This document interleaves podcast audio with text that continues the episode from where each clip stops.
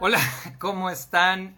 Bienvenidos, bienvenidas a la charla profunda número 43. Y hoy toca charla conjunta, es decir, que va a ser junto con una muy amiga mía, nutrióloga, Sara María Cuña, que ahorita, ahorita se conectará y empezaremos. Y el tema que vamos a tratar hoy es el de los trastornos alimentarios. Un tema muy importante, un tema que hizo mucho ruido por ahí por el año 2000 y después eh, con todo esto de los modelos que estaban ya eh, que prácticamente en los huesos y se crearon algunas leyes y después con el tiempo se fue hablando menos de él sin embargo, las estadísticas continúan y continúan subiendo y ahorita hablaremos un poco de esto, que en gran parte tiene que ver con que se ha empezado a aceptar toda esta cultura de decir, de no estar contento, de no estar a gusto con tu cuerpo. Y vamos a Sara. 3, 2, 1. Rocío, ¿cómo estás? Aurora, bienvenida. Y Sara, ¿cómo estás, Sarita? Qué gusto verte por acá. Todo lo que decías era cierto. Te estaba escuchando, oh. pero no te podía ver. Exactamente. ¿Qué onda? ¿Cómo pues me bueno, veo? Este, yo sub, eh, ahora te ves un poquito abajo. Súbele ahí un poco, eh, se te ve aquí, súbete un poquitito. O no sé, ándale ahí, ahí, ahí. Ahí mero, ahí, mero. Oigan, bueno, este, Lupita, ¿cómo estás? Rodolfo, ahí está tu señor esposo echando porras aquí en la charla. Buen Rodo, brother del alma. Oigan, bueno, vamos empezando a hablar del tema, ¿no? Y vamos a empezar diciendo que es una enfermedad, o sea, que es una enfermedad mental, se considera una enfermedad mental, que implica síntomas relacionados tanto con la imagen corporal como con la ingesta, y que es de las enfermedades mentales con mayor índice de mortalidad. Es decir, estamos hablando de temas muy importantes, ya cuando estamos hablando de anorexia, de bulimia, trastorno por atracón. Eh, y, bueno, qué bueno que se estén conectando. Ya empiezo a ver que lo están compartiendo el video ahí en sus muros. Eh, qué gusto. Y vamos hablando de este tema. Sara, cámaras y micrófonos. Eh, ¿con qué te gustaría ti empezar hablando de este tema? Ah, muchas gracias. Sarita. No, aquí Sarita, Sara no me sale. Lo sabía. No te creas, Sara. No, ya sé. Muchas gracias, Adolfo, por la invitación y el cariño. No, sí, sí. Nadie me dice Sara, pero perfecto. Este, fíjate que algo que quiero empezar, algo muy importante, e, es, esto quiero que sea dinámico, porque todos somos parte de esta de prevención y somos también parte y causa, ¿sí? creemos que la nutrición es solamente, bueno, un menú, una dieta, que esa palabra nunca me ha gustado, Adolfo, pero no es nada más la comida, es qué te lleva a ti en tu cabecita, tu salud no es nada más, como dicen, eres lo que comes, falso. A mi punto de vista personal y profesional, no es cierto. O sea, tu salud se va a ver muy implicada en qué piensas, qué sientes y cómo eliges un alimento. Entonces, eso sí influye mucho en tu alimentación. Y partiendo de ahí, pues estamos hablando de que, oye, pues está involucrada mucha gente en alimentación, la persona que desde que va a elegir el alimento y cocina, entonces no sé qué les va apareciendo y quiero que esto sea dinámico porque si hay preguntas, pues va a ser mejor para hacerla propia la charla sabrosa, si tienen por ahí un vasito de agua, una limonada, una botanita, pues hacerlo más ameno. ¿Qué les parece? Salud. Ok, excelente. Oye, fíjate, me gustaría empezar hablando con que eh, tanto cuando se vive un trastorno alimentario, no es día gratis. Es decir, eh, hay algo que está sucediendo y además ese trastorno le está trayendo a la persona ciertas ganancias secundarias que en un inicio son atractivas. Es decir, porque la gente puede ver desde afuera y puede decir, a ver, pero ¿cómo es posible que esta persona no coma, no? Eh, ¿Cómo, o sea, cómo puede llegar a ser atractivo el vivir anorexia, el vivir bulimia, trastornos por atracón? Y bueno, me gustaría nada más empezar diciendo que, pues, o sea, todas estas en realidad son estrategias que vive la persona intentando solucionar un conflicto que ya trae. El, el trastorno alimentario es un síntoma de un, de un conflicto interior y que esta, el intento que la persona hace, que es un intento de solución que sabemos que va a acabar mal, eh, trae algunos beneficios en el muy corto plazo que hacen que la persona lo viva. O sea, el dicho este de que no hay borracho que coma lumbre, ¿no? Es decir, algo están ganando y puede ser, o sea, en algunos casos hay, un, hay una baja de peso inicial y la gente, la sociedad, ay, mira, estás bajando mucho, qué bien te ves. Este, la persona a lo mejor empieza a gustar más con esta eh, sociedad eh, delgado lóbica o como se diga, que, o sea, que todos tenemos que estar delgados y fuertes, ¿no? Además fuertes, no nomás delgados, tienes que estar delgado y fuerte, en el caso de los hombres al menos. Eh, y como también se vive una parte de control en donde refuerzan, hay, hay, como un reforzamiento del yo en este decir no como, no como y tengo como una ganancia que me refuerza a mi yo, que ahorita voy a hablar un poco también de las situaciones familiares que influyen en que estas cosas sucedan. Y de la misma manera, al comer hay una baja en la ansiedad, igual en el corto plazo, porque después la ansiedad va a crecer. Eh, estoy hablando aquí de los trastornos de atracón. Y otra cosa muy importante que es la pertenencia, que se da muchas veces en estos grupos de I Love Mia por lo de bulimia y I Love Anna por anorexia, que hay una sensación de pertenencia, ¿no? Un poco como los aficionados del Atlas que se sienten, que aunque no hayan ganado copas de cincuenta y tantos años, tienen una sensación agradable de pertenecer a algo, ¿no? Y, y, tener claro que, que, hay una, o sea, que hay una ganancia en el muy, muy, muy corto plazo y que eso dificulta también el, el abordaje inicial, porque la persona muchas veces va a llegar, pues en realidad contenta porque dice, oye, pues mis papás me dicen que yo tengo un problema, pero en realidad yo me siento mejor, sobre todo en las fases iniciales. ¿Qué onda? ¿Cómo ves? ¿Qué opinas de esto? Bueno, la verdad, eh, hay una distorsión de la imagen corporal. Entonces, el ganar, ahí va.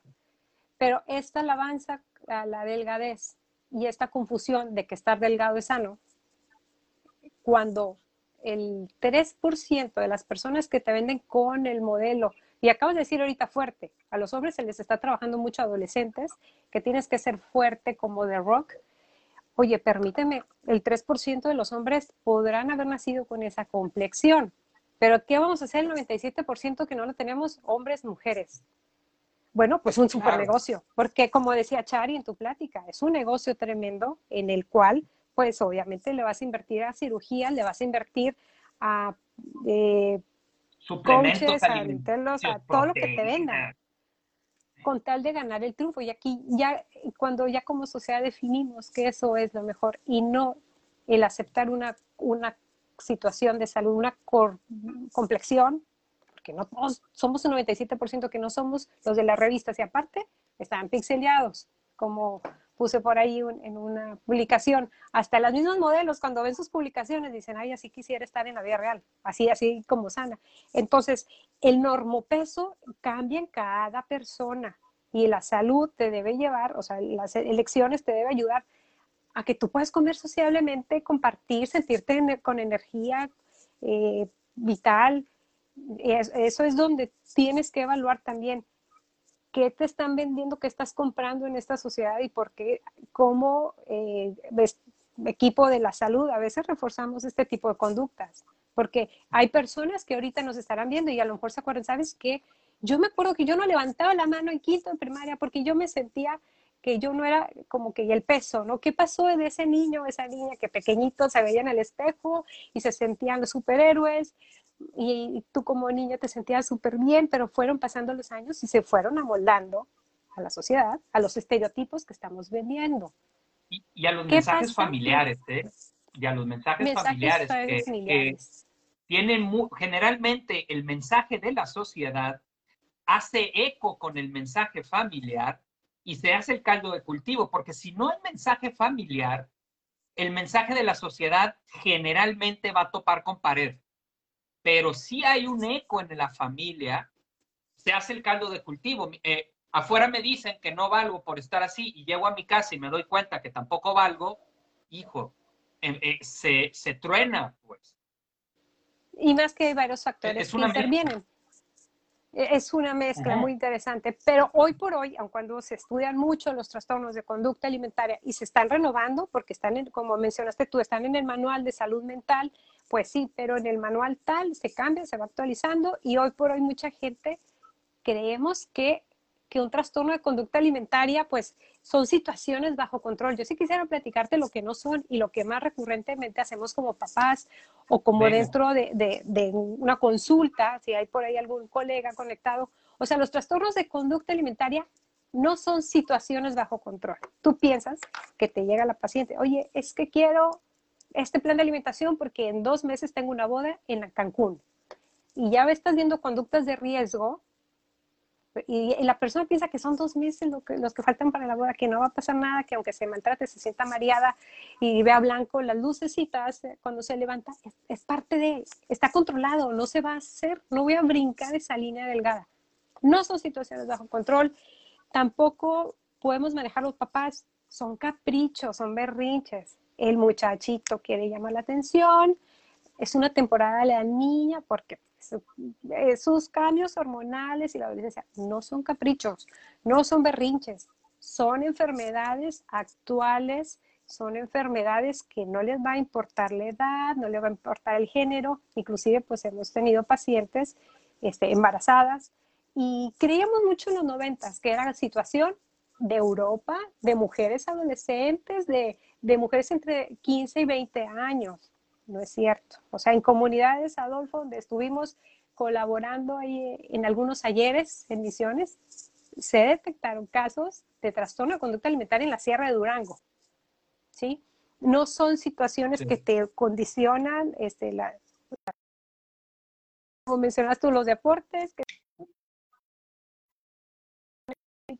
ni género. Eh, creo que está fallando un poquito tu internet. A ver, a ver, a ver, como que se cortó un poquito, Sara. ¿Dónde nos quedamos? ¿Dónde nos quedamos? Hace dos segundos. Ah, ok, ya, ya, gracias. Este, sí, que no, no va a respetar si eres hombre, si eres mujer, si eres niño, si eres niña, si eres adolescente, si eres... Pensábamos que eran modelos europeas. No, no es, de, no es por ahí. No respeta. Y además, creemos que porque tú estás viendo a aquella muchacha con un bajo peso, ya le estigmatizamos, tiene anorexia, falso. El peso, hoy por hoy, no es diagnóstico para definir que tienes un trastorno de conducta alimentaria. Exacto, ni salud ni enfermedad, ¿no? El peso es un factor eh, que no, o sea, no es definitorio. No, no, no. Para nada. Y además puedes como también como nos han vendido, es que está delgado, está sano, tampoco. hay personas que su complexión es con sobrepeso, hacen ejercicio, tienen mayor, hay estudios muy eh, recientes que comprueban es que la salud también tiene que ver con tu complexión y tu actividad física. Y tú eres una persona que a lo mejor tiene otros hábitos, otras actitudes en bajo peso y no estamos hablando de salud. Eh, Dice Celina Martínez, exacto, hay personas de talla grande con anorexia. Exacto. Sí. Así eh, eh, fíjate, aquí hay algo que me, parece que es importante que hablemos, que es que el comer, porque alguien puede decir, oye, pero a ver, ¿cómo puede entrar en conflicto algo tan instintivo como comer?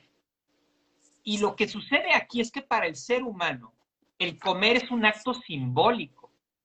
Desde que somos bebés, y nos estamos alimentando, el tomar del pecho de la madre o del biberón es una experiencia de contacto, es una experiencia de conexión, es una experiencia de pertenencia y de cercanía. Desde que somos bebés, el comer trae todo, como todo este contexto de unión. Y de hecho lo vemos muy claro, ¿no? Cuando se hace una fiesta y dices voy a hacer una carne asada. O sea, hablas de comer, cuando es, nos vamos a juntar a cenar, nos vamos a juntar en un restaurante, nos vamos a ir a la casa, a, o sea, la comida juega un papel simbólico y juega un papel simbólico muy importante también en el contacto en la relación con la madre. Eh, y muchas veces, esto lo menciona mucho Laura Goodman, es una autora que a mí me encanta, mucho del trabajo terapéutico que hago lo baso mucho en ella. Y, y habla de algo que a mí me parece muy interesante que hay, que nombrar, que es que muchas veces, ella habla sobre todo en el caso de la anorexia, que se convierte muchas veces en una lucha de deseos. Es decir, la adolescente o la niña desde pequeña empieza a querer ser controlada totalmente. Y esto lo menciono por si hay mamás o papás, porque en realidad puede ser mamá o papá, eh, eh, que digan, ah, caray, como que veo que mi hijo tiene anorexia. Bueno, es bien importante el, el pensar, a ver, ¿qué estoy haciendo yo para contribuir para que eso suceda? Y ya ves que hablábamos el, el otro día que nos poníamos de acuerdo, eh, que decíamos, bueno, hay gente que se puede asustar con eso porque se va a ir a la culpa y entonces se bloquea. Va, pero si la gente que ve la charla generalmente es banda que quiere crecer. Y entonces, si quieres crecer y has visto las charlas, pues ya sabes que aquí hablamos duro y, o duro y tal cual. Entonces, si, si tu hijo o tu hija tiene trastorno de alimentación, uno de los pasos que tienes que hacer es empezar a voltearte a ver tu relación con tu hijo, tu relación con tu hija y de qué manera estás abonando para que tu hijo sienta que, que no vale como es y necesita cambiar. Eh, y esto va, muchas veces se toma muy ligado a la relación, de hecho el 90% son mujeres, y va muy relacionado muchas veces con la relación con la mamá. Y aquí lo que yo diría es, o sea, no, no se trata de sentirnos culpables, sí se trata de hacernos responsables y transformar el vínculo. No sé, bueno, yo sé que también Tú, ves otro lado, pero este lado a mí me gusta también ponerlo porque es algo que se puede hacer directamente con el hijo, cuando estás tan desesperado que no encuentras salidas. Va, Aquí en este punto, sí, la, la culpabilidad es algo que la familia carga, pero no ayuda. Entonces, al momento de referirlos tienes que trabajar porque al fin de cuentas es una enfermedad que te elige y es una enfermedad que tiene factores genéticos y factores sociales y factores, en este caso, bueno, la biología sí afecta mucho y de, inclusive si en algún familiar has tenido, o a veces las mismas situaciones como de ascetismo, de hay ciertas tendencias religiosas donde eh, dejar de comer tantos días en ofrecimiento, en sacrificio, te eleva tu liderazgo, tu nivel, etcétera. Entonces, sí, también están muy involucradas muchas cosas. Entonces, eh, la terapia, por ejemplo, ahorita que nos preguntan también cómo ayudar a los niños desde chicos que son señalados, como comenta Rosa Gisela, bueno, pues sí es importante el apoyo y la terapia familiar porque no solamente ese factor va a influir en que se presente una enfermedad como un trastorno de conducta alimentaria, son muchas cosas que hay que desmenuzar, que hay que abrazar y acompañar. Entonces, sí, la terapia familiar en la mayoría, de los casos va a, tener un impacto, pero sobre todo, Rosana Gisela, en lo que es la imagen corporal.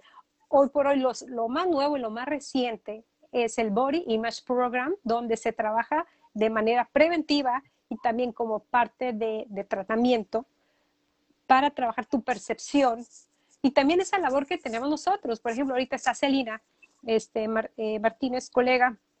O sea, te llegan al paciente, te llegan al consultorio con un miedo y uno a veces lo puede llegar a reforzar, Adolfo. Y los que nos están escuchando, o sea, llegan, es que mira estos brazotes que traigo con este vestido y yo veo a una amiga que me ha dado consuelo y en esos brazos yo he visto ese consuelo, me ha dado un consejo y ella ve unos brazos que como no ven en el 3% que te decía de complexión que te venden, entonces eso ya es, es autoestima, porque es donde más impactan los tratamientos, los, los trastornos de conducta alimentaria.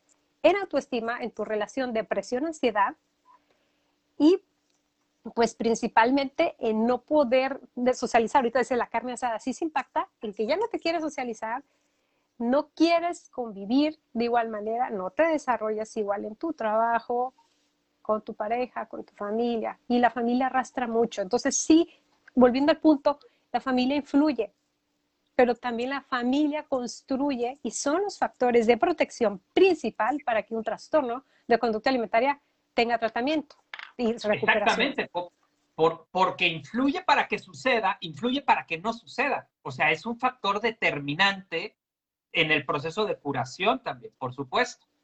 Oye, y, yo, y de lo que decías, este también parte de la bronca es que los valores que enferman a la persona son valores que compartimos toda la sociedad, que estamos pues, medio amolados, que tiene que ver con la insatisfacción corporal, que tiene que ver con la, esa belleza ideal de la que hablas, que es inalcanzable, que la persona que tiene el trastorno se da cuenta que las personas que no tienen trastorno piensan lo mismo. Exacto, desde algo, pero a ver, eh, Adolfo, hay ahorita el COVID, no a todos les ha dado y todos estamos igualmente expuestos porque por más encerrado tienes que ir a comprar la fruta, la comida, lo que sea, pero no todos les ha dado porque hay factores que se siguen investigando. Hoy por hoy, 2021, hay factores que van a predisponerte, pero no significa que porque te cuides o, cuides tu salud, eh, vas a desarrollar un trastorno. Sin embargo, hay conductas de riesgo que es importante identificar desde casa. Y ahorita decías, si tu hijo, tu hija o tú lo has tenido, es importante que definamos también los tiempos, porque si en algún momento desarrollaste una conducta, no es diagnóstico, o sea, si cuando yo estaba en la universidad tenía esta conducta, eh, me inducía el vómito, por ejemplo. Bueno, estamos como varía mucho y hay eh, trastornos que brincan de uno a otro, tenemos que definir en los últimos tres meses, cuando te llega la consulta.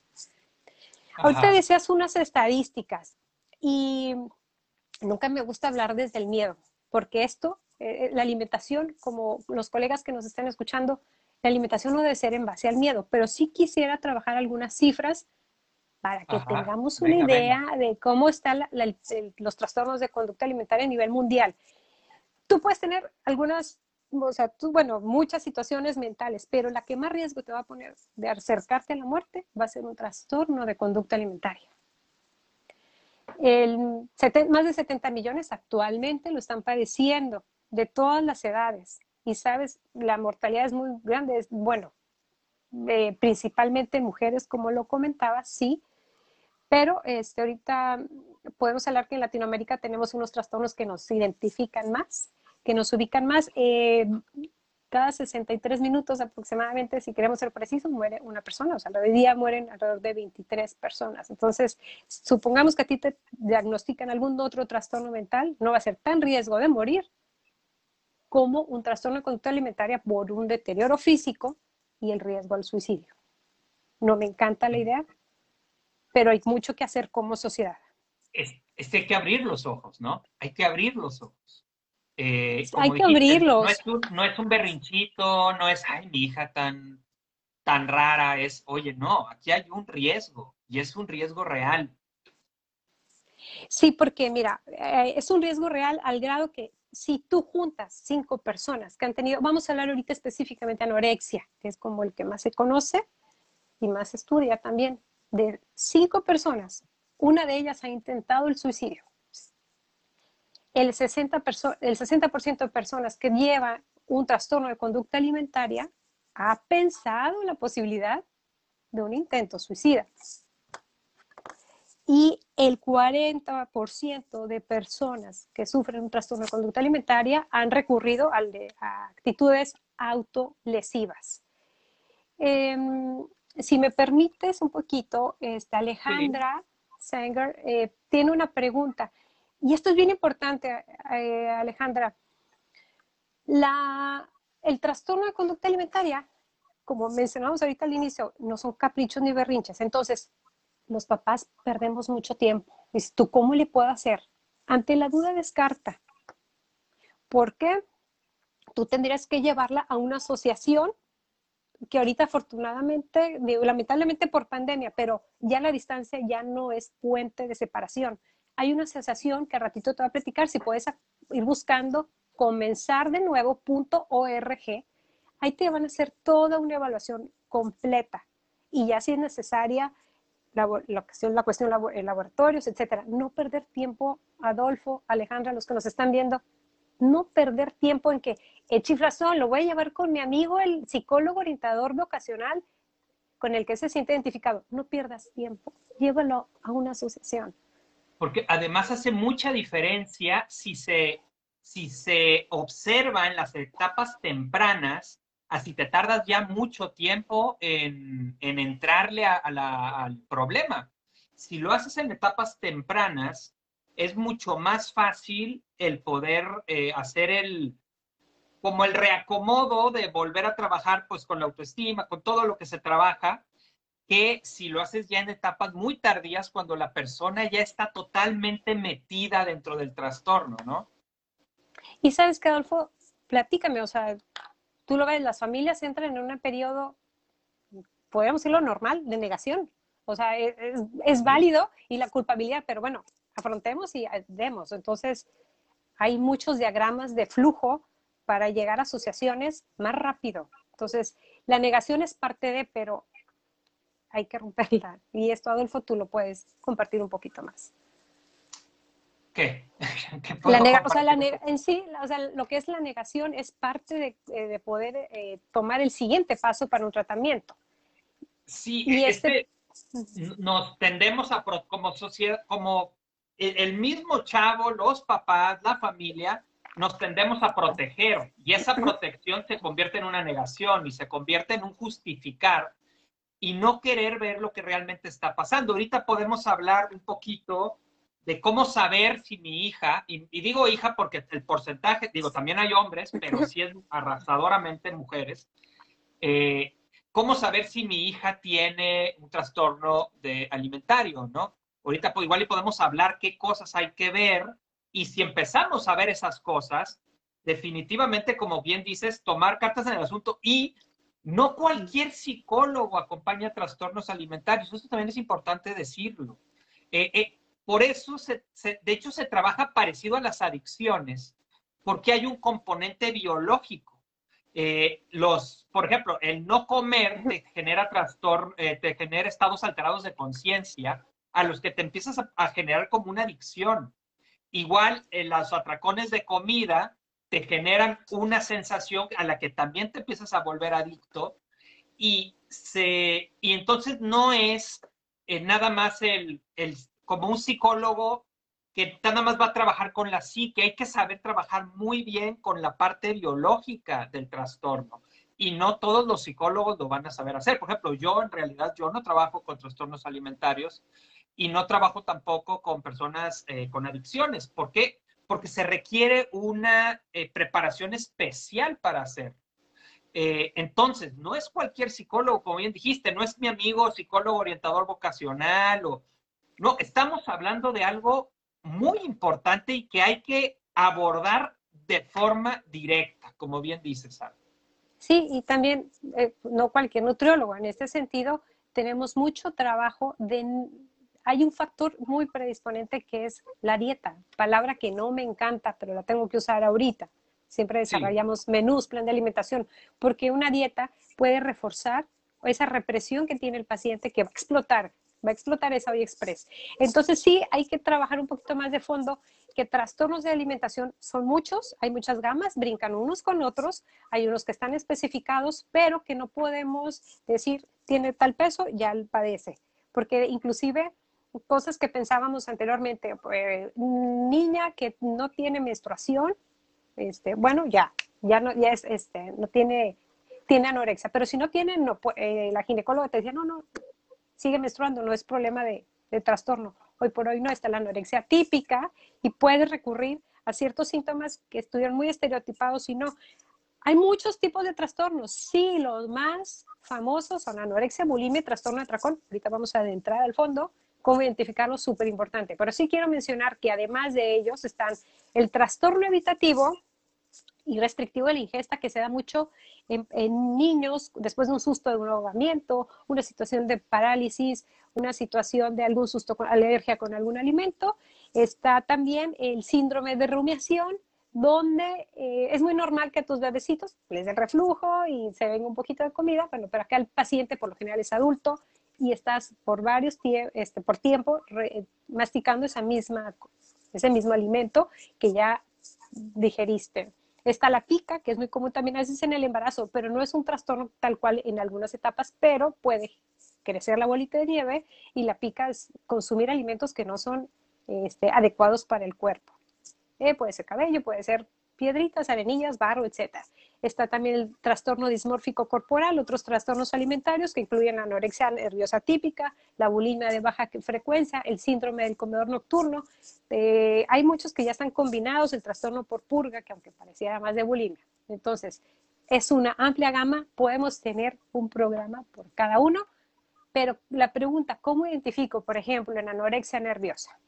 Una anorexia nervosa es el término correcto, bueno, pues paciente a paciente por lo general en edades muy críticas, em, como focus de atención en adolescentes, sí, pero también las edades han estado bajando de, desde niños, ¿sí? desde preescolares, de pacientes, vuelvo a lo mismo, con embarazo. Es una paciente que tiene un temor terrible por aumentar de peso y la imagen corporal, Adolfo, y que nos están este, haciendo el favor de, vernos, pues sí, hay una imagen totalmente distorsionada, no es real. Entonces tú dices, bueno, ¿por ¿cómo es que dejas de comer? Porque ya hay una desconfiguración, hay, hay una percepción. Y bueno, ¿cómo identifico? Fíjense, en la anorexia, si tú tienes un hijo, una hija, pérdida de peso ahí sí, eh, aunque el peso en algunos no es condicionante, aquí es ver cuánto peso ha perdido, si ha perdido rápido en los últimos tres meses. Tú vas a comer y, o los ves comiendo el lonche si eres maestro y están pellizcando la comida, ¿sí? No significa que se le estén comiendo, pero si le están alguna migajita, otra la tira. Empieza a caer el cabello tremendamente. También... Ah, eh, Adolfo, conozco una asociación, comenzar de nuevo, que pues, te puedo referir. Este, pero sí, son pacientes que requieren también, em, como que siempre los vas a ver con frío, siempre están pidiendo el suétercito. ¿Tú tienes eso? No, ¿verdad? tienes la nube. No más cumplo con el, la. el pérdida de pelo, pero luego en otras áreas empieza a crecer más porque tienes un lanugo que te va protegiendo con más vello de esa, la grasa es buenísima, no nada más en sabor, también la grasa nos protege de la temperatura, entonces el, te empieza a salir un vellito muy fino que se llama lanugo, la persona tiene alexitimia que anda un poquito más lenta y siempre con cambios de humor, obviamente busca maneras compensatorias de bajar de peso con... ¿Puede llegar a tener atacones? Sí. Es cuando también a veces empiezan a combinar algunos trastornos. Pero además eh, son personas que empiezan a saber que hacen muchísimo ejercicio. Ahí tuvimos una intervención de... Oye, te vas a pasar como el cuate este de la BBC que entra la niña chiquita bailando, ¿no? Haz de cuenta, estamos en vivo, ¿verdad? Entonces, para que sea real. Eh, en esta situación de anorexia, pongan mucha atención en personas que además buscan cualquier pretexto para no comer, para no comer en familia. Y siempre sus comentarios son muy al acorde a estar evaluando el peso propio y el de los demás. Ya viste cómo aumentó. Ay, pero es la típica que llega, oye, todos estamos en el Car Junior y llega la, ay, no, ¿cómo se están comiendo eso? Como pueden, eso son tantas calorías, dominan más que cualquier app unas, este, las calorías. Es, si tienen oportunidad de ver la película Hasta los Huesos, terminando esta plática, este, lo van a ver con otra perspectiva. Hasta los Huesos con el buen Keanu Reeves. Eh, define muchos prototipos de algunos de... No, además actúa buen, este, excelente. Digo, hay otras actrices muy buenas, pero no me acuerdo de Keanu Reeves. Este, Oye, pues, otro, otro de los factores que también, como puedes ir, eh, lo dijiste hace un rato, empiezan a evitar las comidas familiar, ¿no? O sea, empiezan a, a no comer con la familia porque, pues precisamente no quieren comer, ¿no? y otro también, no sé si ahorita también lo ibas a decir, este, todas estas frases destructivas hacia el cuerpo, empiezan a decir, soy una marrana, o mira nomás, qué asco, o este, o hay, doy, o sea, empiezan a hablarse de manera muy destructiva hacia sus propios cuerpos. También eso son de las cosas que se pueden empezar a detectar, ¿no? Sí, sí se detecta, brinca mucho pero eh, además son como con muchos cambios eh, físicos de que de repente no pueden ir a trabajar, del cansancio que tienen, pero no, eso no les limita a buscar la manera de correr, de hacer ejercicio, aunque esté prohibido dentro del tratamiento en un equipo multidisciplinario, eh, son en las que las madrugadas las ves haciendo sentadillas, este, abdominales, con tal de estar perdiendo más peso. Son, pues hay casos críticos también, por ejemplo, la sondita, ya cuando son pacientes hospitalizadas, buscan alguna jeringuita o algo para estarse sacando el suero. Es un temor terrible. Y bueno, quiero compartir que sí, la anorexia, aparte que es de la que más estudia, es la que más índice de, de suicidio, pues es la que tiene. Pero ahorita mencionabas la familia. Sí. Cuando la hora de la comida, pues sí lo evitan mucho pero en todos los trastornos de conducta alimentaria, un factor de protección es hacer justamente comida en familia. Sé que en pandemia hemos perdido horarios, sé que en pandemia hemos perdido eh, lo que es el horario, la, estabilidad y, y, a veces comen unos u otros porque todo se movió. Pero una comida en familia, si tenemos dinámica de elaborar, de diversos turnos, trabajos, etcétera, es un factor o sea, sí seamos también optimistas de protección en cualquier trastorno de conducta alimentaria y obesidad. Yo creo que ahorita entramos a cómo prevenirla, ¿no? Y luego, y luego pasamos a ya que lo tiene que hacer. Eh, antes de ir a cómo prevenirla, en esta parte de eh, cómo saber si mi hija, eh, quiero contar una, una historia de alguien que acompañaba, muy interesante, que nos podemos dar cuenta la importancia de la, de la familia. Haz de cuenta, ella tenía bulimia, ¿no? y duró con bulimia como un año con su, con su familia sin que nadie se diera cuenta. Obviamente estuvimos trabajando en terapia, pues para que ella no repitiera esas conductas con su propia familia, pues toda esta cuestión de la desconexión, de que cada quien anda en su rollo, total, nadie la vio, ¿no? Se va de intercambio con una familia a Estados Unidos y es esa familia la que se da cuenta. Estamos hablando de dos dinámicas muy diferentes de familia. Y la familia de intercambio se da cuenta y la, pues la, mamá de allá, la que fungía de mamá, habla con ella y le dice, oye, a ver, espérate, se da cuenta que estaba sucediendo esa conducta y tan solo, fíjate, eh, no, no, no te creas, no llevaba un año, llevaba meses, llevaba como, no, no, llevaba como tres meses haciéndolo, pero su familia no se había dado cuenta. Eh, cuando se va de intercambio, la familia se da cuenta de que se paraba después de comer a vomitar o que vomitaba, la hablan con ella y simple y sencillamente el que la familia hubiera hablado con ella, cambió, cambió completamente al momento de sentirse vista y al momento de sentirse cobijada. Eh, ¿Qué nos dice esto? Que como familia tenemos la capacidad no por nosotros cuando el trastorno ya empezó, pero ahorita vamos a hablar de, estamos hablando de, eh, vamos a hablar de cómo prevenirlo. Y como bien dices, uno de los puntos fundamentales es la comida en familia con conexión, en donde se pueda hablar de lo que está viviendo cada persona de la familia. Sí, pero por ejemplo, hay un promedio que alrededor de cinco años a veces te puedes llegar a tardar en que, bueno, el trastorno ya hizo efectos en tu salud y en que lo identifiques. Pero ahorita voy a, como parte de la dinámica también para hacerlo entretenido para, y en agradecimiento a que estamos ahorita varios conectados, les voy a hacer unas preguntitas porque no nada más es para los demás. Y sabes que Adolfo, se me hace muy, muy bonito y te lo agradezco José Pablo Vázquez compartir este testimonio porque refuerza algo de lo que estamos diciendo. Bueno, mucho, dice, a mis 13 años, gracias por compartirlo, temporada de secundaria, yo era gordo los niños empiezan a, después a desaparecer esa grasita porque ganan músculo, ¿verdad?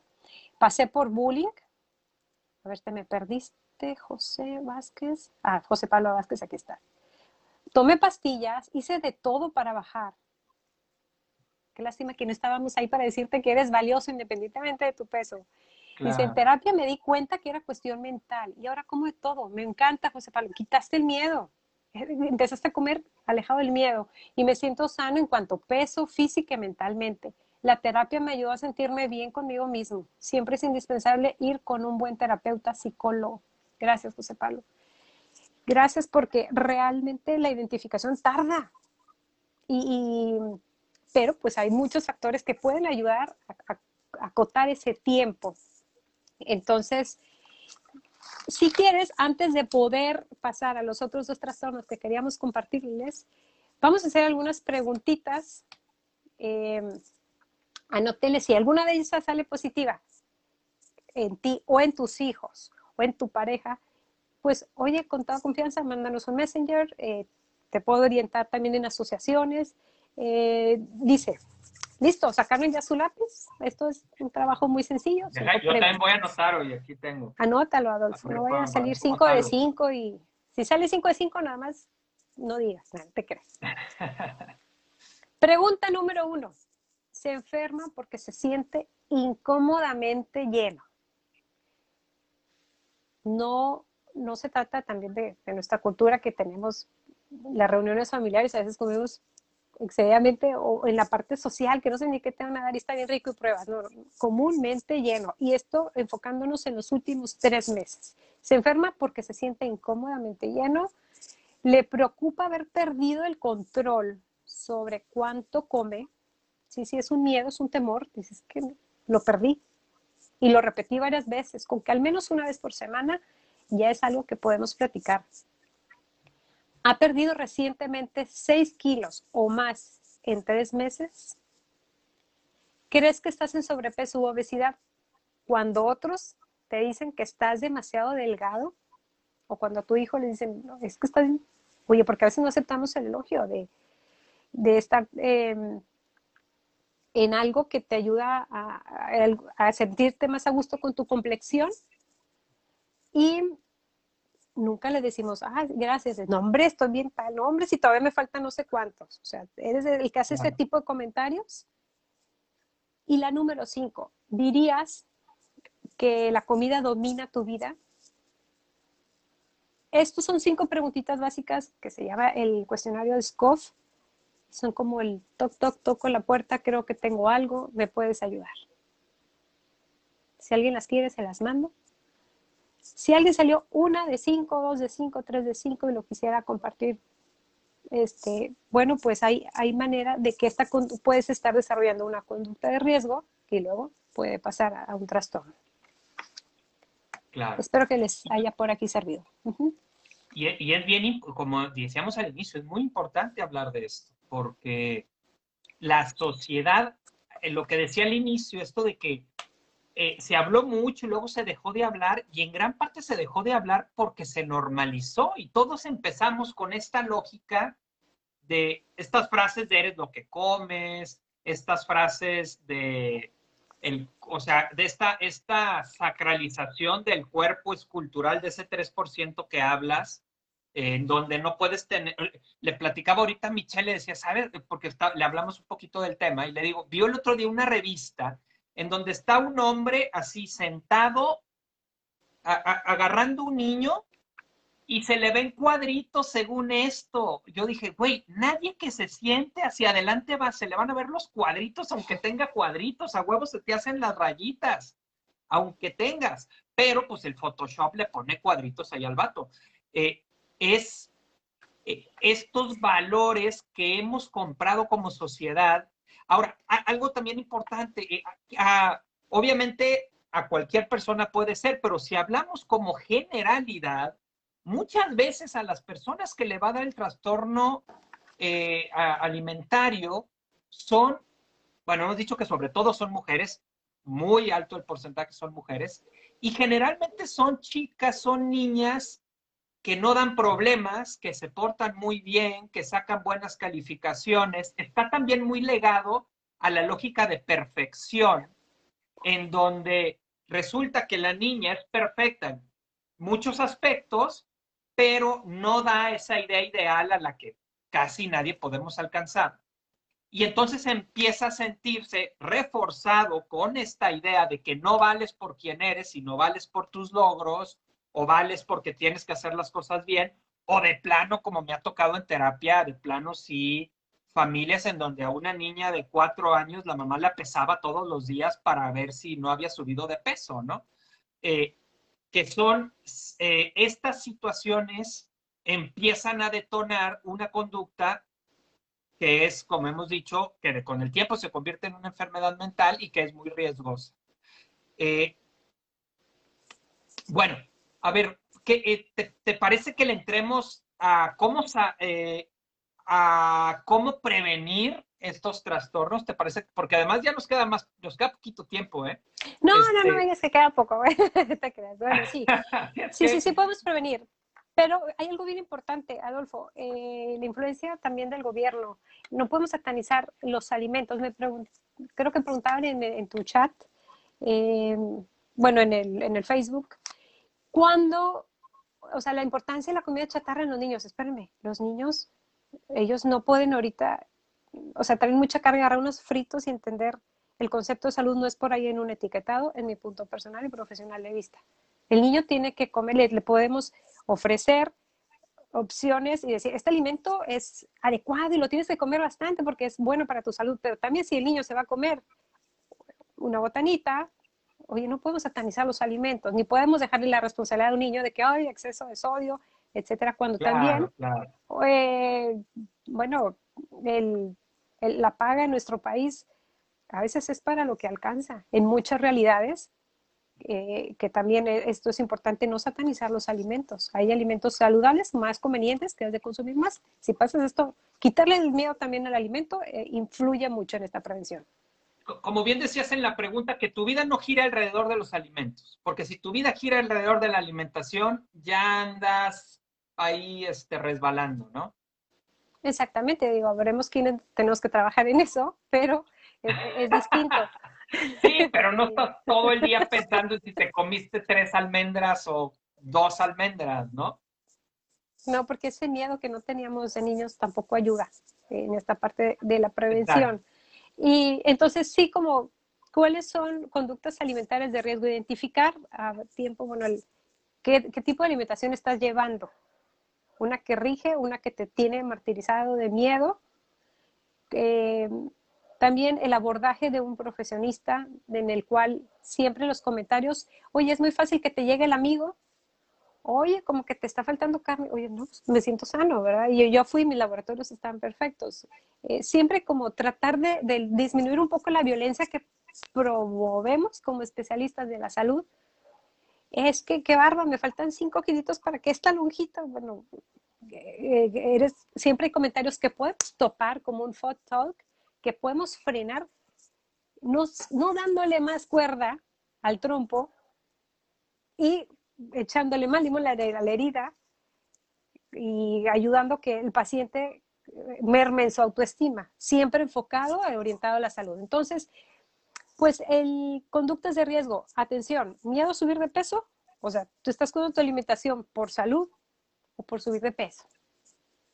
Aunque los trastornos de conducta alimentaria decimos no es que no es el peso el problema, pero sí hay una correlación. Hacer dietas, fíjate, hacer dietas, volvemos a esa parte donde estás restringiendo y la olla de express va a llevarte a un trastorno de atracón. Eh, estás usando diuréticos, laxantes. Hay, equipos deportivos que, mm, el de élite donde el pesaje es muy importante para el nivel competitivo. Y según la categoría en la que vas a participar, sobre todo en americano, en, varias artes marciales. En el box, por 100 gramos no peleas la pelea, ¿eh? Exactamente, es un riesgo muy fuerte. Eh, estás haciendo ejercicio disfrutándolo, o porque tengo que hacerlo. Digo, platicando un poco de la biorexia. El vómito autoinducido, eh, atracones y sensación de pérdida del control al comer y, bueno, la imagen corporal negativa, como nos comentaban, que tanto, qué relación tienes con tu eh, complexión. El síndrome de atracón, fíjate que es una relación que se da mucho en Latinoamérica, tanto en hombres como mujeres, a diferencia de la anorexia.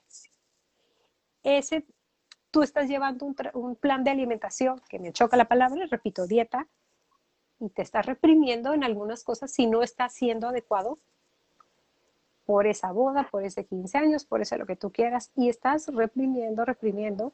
Entonces es normal que recurras luego a un trastorno de atracón. ¿Cómo defines un trastorno de atracón en tiempos de decir, bueno, perdí el control en dos horas? O sea, no es lo mismo que un fe, platiqué con mis amigos, no me di cuenta en lo que estuve picando y platicando bien sabrosa la, la charla. Pero si esto pasa al menos una vez a la semana, es que lo perdí el control. Da mucho en, hay atracones en pacientes con bajo y sobrepeso. Exacto, Rosela, está bonito comer, porque es parte de lo que también nos une como cultura, los festejos. El trastorno también de atracón em, te lleva a esconderte. Si tú por ahí ves que no quieres que se den cuenta de lo que estás comiendo, o te estás dando cuenta que, mejor en otros horarios para que no me vean todo lo que estoy comiendo, aunque sé que me sienta, me voy a sentir muy mal. Esconderte para comer, que no se entere tu pareja eh, o tu familia, ya es una señal de, pues, de alarma en un trastorno por atracón. ¿Y qué otra conducta? Pues también en el trastorno atracón, a diferencia de la bulimia, no buscas no te preocupa tanto el peso, pero por lo general sí hay una tendencia a lo que es el sobrepeso y pues puede, puede ser muy tratable también con la imagen corporal. Ah, Sarita, vámonos a cómo prevenir, porque me parece muy importante que quienes nos, están escuchando vean cómo podemos prevenir que eh, ya sea que se dé o que si se estuviera empezando a dar así como lejecitos, pues darle la vuelta este, como familia, como hablábamos, ¿no? ¿Cómo lo podemos prevenir? ¿Qué, qué, qué podemos hacer para que nos, digamos, de alguna manera para tratar de blindar nuestra familia de un trastorno? Algo muy importante, alejar del miedo a la alimentación y haciendo piropos más inteligentes, Adolfo qué bonita te ves ahora que bajaste de peso y antes no lo era. Digo, no que lo digas, no contestes, pero a ver, como, como amiga que tengo años de no verte, oye, ese color no, brillas mucho, te ves muy segura, qué sé yo, pero no enfoquemos nuestros comentarios a elogio al peso porque no somos solamente peso. y además tenemos una visión muy madreadona por la sociedad que creemos, como hemos dicho hasta el cansancio, que ser delgado es mejor que ser gordo. No necesariamente. No necesariamente. Adopta también conductas a favor de la complexión. Hay muchos talleres eh, que también eh, más adelante vamos a dar Celina y yo porque ya estamos capacitadas a nivel Latinoamérica y también en la asociación, vuelvo a repetir, comenzar de nuevo.org es trabaja con esta parte de, tu imagen corporal. Es la parte más fuerte en un trastorno de conducta alimentaria en la mayoría de los casos. En el otro es la, disonancia. Eh, otra cosa también que te ayuda mucho a prevenir identificar, bueno, pues las señales físicas de una persona que compra mucho, mucho alimento. Eh, por ejemplo, en un caso de bulimia, que en un caso de bulimia buscas eh, acciones de compensación con diuréticos, con laxantes, con ejercicio.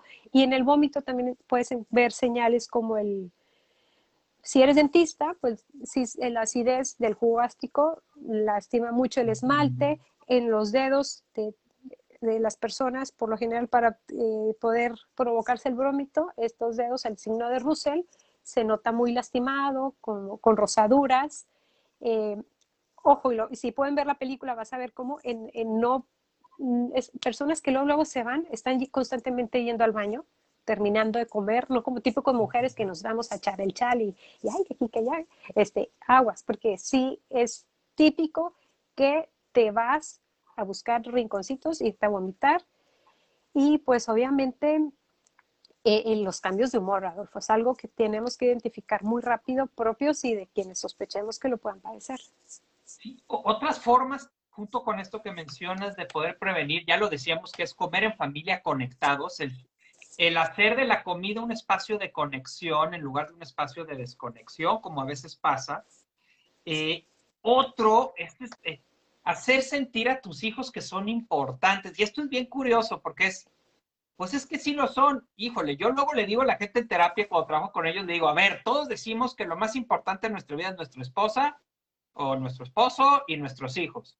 Pero las acciones no son congruentes. Muchas veces es realmente más importante tu trabajo que tus hijos y tu esposo. Es más importante tu descanso que tus hijos y tu esposo. Es más importante tu comunidad que tus hijos y tu esposo. Y tu esposo, esposos, son muchos. Este, entonces, o sea, realmente de sacudirte internamente, despertarte y conectarte con lo que realmente es lo más importante en tu vida, junto contigo y que son tus hijos y tu pareja. Y poder interesarte en lo que les está sucediendo, conectarte con lo que le está sucediendo a tus hijos, de manera que sepan que son valiosos como ellos son y no tienen que cumplir el ser de cierta manera para que los ames y que, y que pueden confiar en ti y que los vas a escuchar en lugar de juzgarlos o querer controlarlos a que sean como tú quieres que sean. Eh, otro, otro punto también es tu propia relación como papá y como mamá con tu cuerpo. Si tu hijo y tu hija te oye a ti diciendo, ay no, qué gordo estoy, ay no, no puede ser, mira nomás, o criticando a otras personas, mira nomás ese gordo que se subió, o mira nomás esa persona, este, anda en los huesos, o si tus hijos empiezan a cachar en tu familia que el cuerpo es una medida de valor, estás mandando el mensaje desde que tu hijo tiene un año, desde que tu hijo tiene dos años, desde que tu hija tiene tres años, que el que va a valer según como sea su cuerpo. Entonces, otra manera de prevenir eh, que esto suceda es tú como papá y como mamá no convirtiendo al peso, al cuerpo, en una medida de valor, sino en algo que simplemente es dado y cada quien tenemos y nos sirve o no nos sirve para algunas cosas. Otro factor que también eh, eh, me gustaría compartir es criticar el modelo imperante, lo que estamos haciendo ahorita, criticar esta idea de que todos tenemos que ser ese 3%, ¿no? Es, es como si dijéramos, es solamente la gente que tiene facilidad para bailar sirve, la demás gente no. Ah, pues, este, y, tomar eso como medida de valor de la gente. Igual de arbitrario es tomar el cuerpo. Eh, y otro, otro eh, factor importante sí el comer saludable, pero no rígidamente, que tiene que ver con esto que hablábamos, de convertir la alimentación en el centro de la vida. En este, ¿qué comiste? ¿Cómo comiste? No, esto no, eso no es nutritivo, eso sí es nutritivo. Este, híjole, no puede ser, me pongo hasta nervioso porque llegué a una fiesta y hay hot dogs, ¿cómo vamos a comer hot dogs? Nos van a destruir. Güey, no pasa nada si tú y tus hijos se comen unos hot dogs un día. No pasa nada, hay que liberar la angustia ante la comida. Obvio, no vas a comer todos los días hot dogs, pero y, te comparto una vez, también alguien me comentó de en una, un niño que va a una fiesta y era una de estas familias que tienen prohibido los azúcares y la pobre niña no pudo comer ni un solo dulce de la piñata y se soltó llorando y luego la mamá se quejó que porque no le habían dado bolo a la niña y pues lo que pasó es que la niña dijo que no quería bolo porque en su casa le dicen que eso es muy malo pero luego ve a todos los niños comiendo dulces. O sea, no, no, no rigidizar la cuestión de la comida, porque eso hace más daño que beneficio. Y es una manera también en la que podemos prevenir que no se convierta, eh, no alimentemos la posibilidad de que nuestros hijos tengan trastornos alimentarios. Dice la madre Teresa, eh, los hijos, o sea, te están viendo, no les eches tanto rollo, te están viendo. ¿sí? Entonces, no se acerquen a una consulta decir, esta es la dieta para, no, este es el plan de alimentación para cuidar mi salud, para tener, para poder rendir más, para poder correr, para poder leer, para poder abrazarte, para poder disfrutarte. Que no te escuchen porque tus hijos ven ese comportamiento. Y sí es muy notorio en consulta, Adolfo, el patrón cruzado. Mamá e hijo. los hábitos de la mamá sí los adopta mucho el niño y los del papá la niña. Entonces, sí, tus comentarios, tus aportaciones a la salud, no criticar el peso de tu pareja, no no busques esto adelante de tus hijos solamente por peso, porque hay más allá del peso que está esperando escuchar y más en una adolescencia donde sus cambios dicen, oye, ahí en mi casa eh, aquí todo se critica y, el, y yo estoy en cambio, ¿cómo me voy a aceptar? Por eso sí se recrudece un poquito en la adolescencia. Oye, mira, ya nos queda poco tiempo. A ver, vamos, la gente que nos está viendo y dice, híjole, creo que yo tengo este trastorno de alimentación o creo que mi hija o mi hijo pueden tener un trastorno eh, alimentario. ¿Qué onda? ¿Qué, ¿Qué, qué, les decimos que pueden, que pueden hacer tan pronto acabemos este video? ¿Qué? Mira, Adolfo, una de las preguntas era, ¿cuál es el papel del nutriólogo? Es importante porque somos los primeros en identificar y acompañar. Entonces, no pierdan tiempo, busquen a alguien que sea como con especialidad o hay una asociación que ahorita les voy a poner, comenzar de nuevo.org, es lo mejor que tenemos a nivel Latinoamérica y me, es más, Estados Unidos nos queda un poquito más lejos, cerrada la frontera, pero tenemos a comenzar de nuevo que es lo mejor, tenemos a los especialistas más completos. Entonces, comenzar de nuevo.org, eh, puedo pasar teléfonos también en mis redes para que lo busquen. El 2 de junio es el Día Internacional de los Trastornos, en la lucha de los trastornos de, la conducta alimentaria. Entonces, busca un nutriólogo que esté capacitado en esto para poderte orientar o busca una asociación. No pierdas tiempo ni dinero porque es valioso y va a mermar en tu salud. Entonces, sí se puede trabajar perfectamente en una asociación o que tu nutriólogo te canalice a una asociación, porque solo no, tiene que trabajarlo un equipo multidisciplinario. Y tener bien claro que es algo que se puede sanar. Que es algo que se puede sanar. Hay miles y miles y miles de casos de, de casos en donde la persona ha podido salir, ya ha podido recuperar el disfrute de la vida, volver a reunirse con sus amigos, volver a verse al espejo y gustarle lo que ve en el espejo, eh, miles y miles y miles de casos de éxito.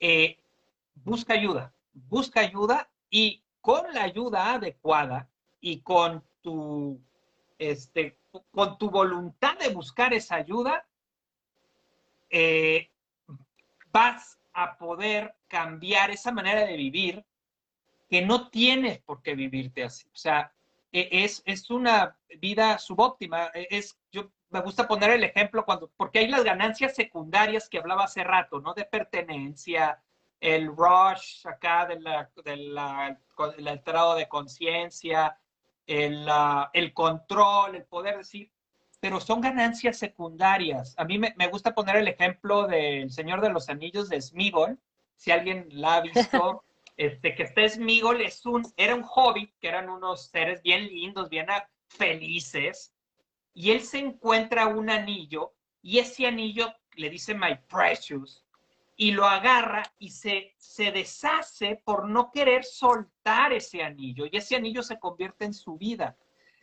Esas ganancias secundarias a las que se está aferrando la persona con un trastorno alimentario es como el Smigol en donde ok, sí tienes tu anillo, pero estás dejando ir tu vida. Eh, no es necesario que te vivas así. Pide ayuda. Millones de casos de éxito de personas que recuperan su vida. Hay que dar ese paso. Hay que dar ese paso. Si eres tú, dalo, dalo, ve. Este, Sarita va a poner aquí, el, pones la liga aquí en la publicación este, también en Guadalajara yo oí a una nutrióloga que me gustó mucho, que también tiene una casa que se llama Casa Lua, aquí en Guadalajara. La oí en un podcast y me gustó mucho su abordaje, me pareció alguien también muy, este, muy preparado, así como tú, Sarita. Entonces, opciones hay, opciones hay. Eh, da ese paso para recuperar, para recuperar tu vida o acompaña a tu hijo, a tu hija a dar ese paso para que recupere su vida. Pues ya andamos en tiempo. Sarita, este, oye, un abrazo con muchísimo cariño a ti, a tu esposo, a mi buen brother Rodo, este, a tus hijos. Eh, ¿Algo más con lo que quieras terminar este, esta charla?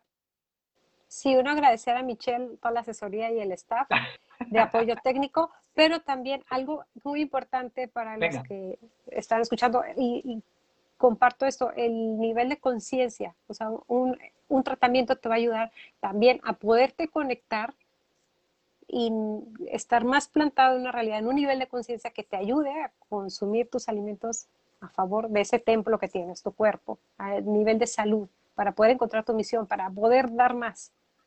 hacernos más conscientes también de esa relación hambre, hambre física, emocional. Hay que estar más conscientes, no nada más dejarnos ir por todas las influencias. Muchas gracias, Jimena, muchas gracias, Rosa Gisela, a todos los que se conectaron. Y gracias, Adolfo, por este espacio. Estamos para ayudar. Sale, pues, Sarita, abrazo con mucho cariño. Gustazo, Gracias. Gustazo platicar contigo de este tema. A todos ustedes que nos están viendo, ya este, compartan si conocen a alguien que crean que le pueda ayudar este tema, pues ahí compártanlo en su muro, etiqueten a, las personas que creen que les puedan servir. Ya saben que está en Spotify, en YouTube eh, y en Facebook. Este, y bueno, nos vemos el próximo jueves a las nueve y media. Voy a tocar ahora el tema la próxima semana de la soledad. He andado pensando mucho en ese tema.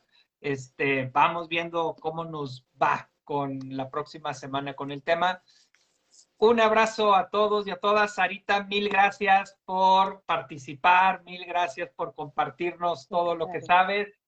Y pues ahí le das un zape al buen rodo de mi parte. claro que sí, muchas gracias. Dale, nos vemos. Chao, que estén muy bien. Todos somos parte de la prevención, Adolfo. Sí, y sí. Sin violencia, por favor. Un abrazo. Chao, nos vemos. Bye.